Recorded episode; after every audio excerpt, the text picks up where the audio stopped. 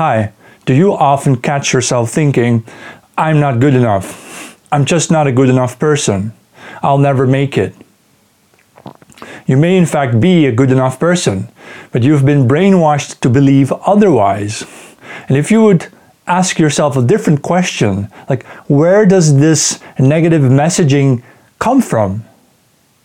Does it really come from within myself? Am I not a good enough person? Or is this something other people have led me to believe in their benefit? If you've been raised by narcissistic parents as I have, they may have projected all the bad in them onto you. They may have used you as their scapegoat.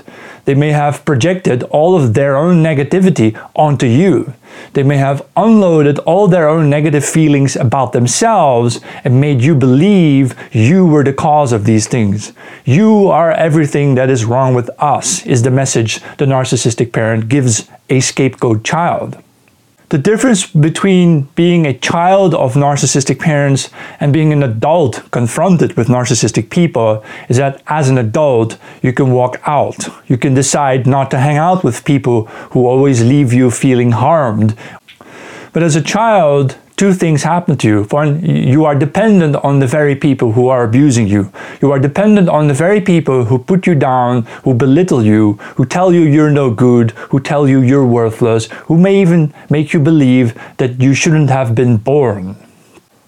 And the other thing is, as a child, your brain is still developing. You are still developing your personality. What do you think will happen to you as a child throughout your childhood years and as a teenager when you grow up with this messaging that you're no good, you're not a good enough person. And every time you fail at something, you find there evidence that, see, I'm no good, I can't do it. You become somebody who quits very easily. At, this, at the first sign of failure, you will throw your hands in the air and say, Well, see, I'm not a good person. I'll never be able to do it. I can't do it. But this isn't you doing this to yourself.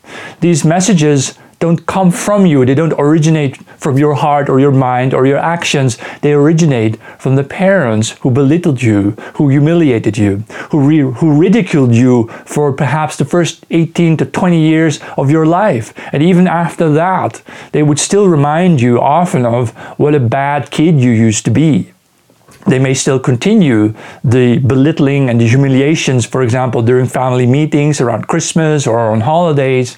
And so you never, even in, even in adulthood, you never get to escape the abuse because you have come to believe it is true that you really are no good person. If I reflect now on my early childhood and my teenage life living with my narcissistic parents, I now realize that um, I was their scapegoat. I was the scapegoat child at first. I was blamed for everything that was wrong with my parents and their broken relationship. Uh, I was put down, belittled, humiliated, scolded, beaten, uh, you name it, everything that you can think of you can do to a child to diminish its value is something I suffered for the first 19 years of my life that I was living with these people. But I didn't know that. I was not aware of this. I was just a child who wanted to be loved. You grow up blaming yourself for what is really wrong with your parents. In my life, however, around age 10 or 11 when I started going to high school, it did become obvious that I possessed some mental acuity. I was clever, I was smart. And so my parents then had to start to recognize my mental abilities. For example, I have three younger brothers, but I was the only one who graduated from university. I was the only one who started his own business. Uh, because my narcissistic parents loved to identify themselves with such achievements, they had to start treating me a bit better, meaning they started uh, overloading me with praise, but only for my academic achievements. At the same time, they still treated me as the scapegoat child who was to blame for everything else that was wrong.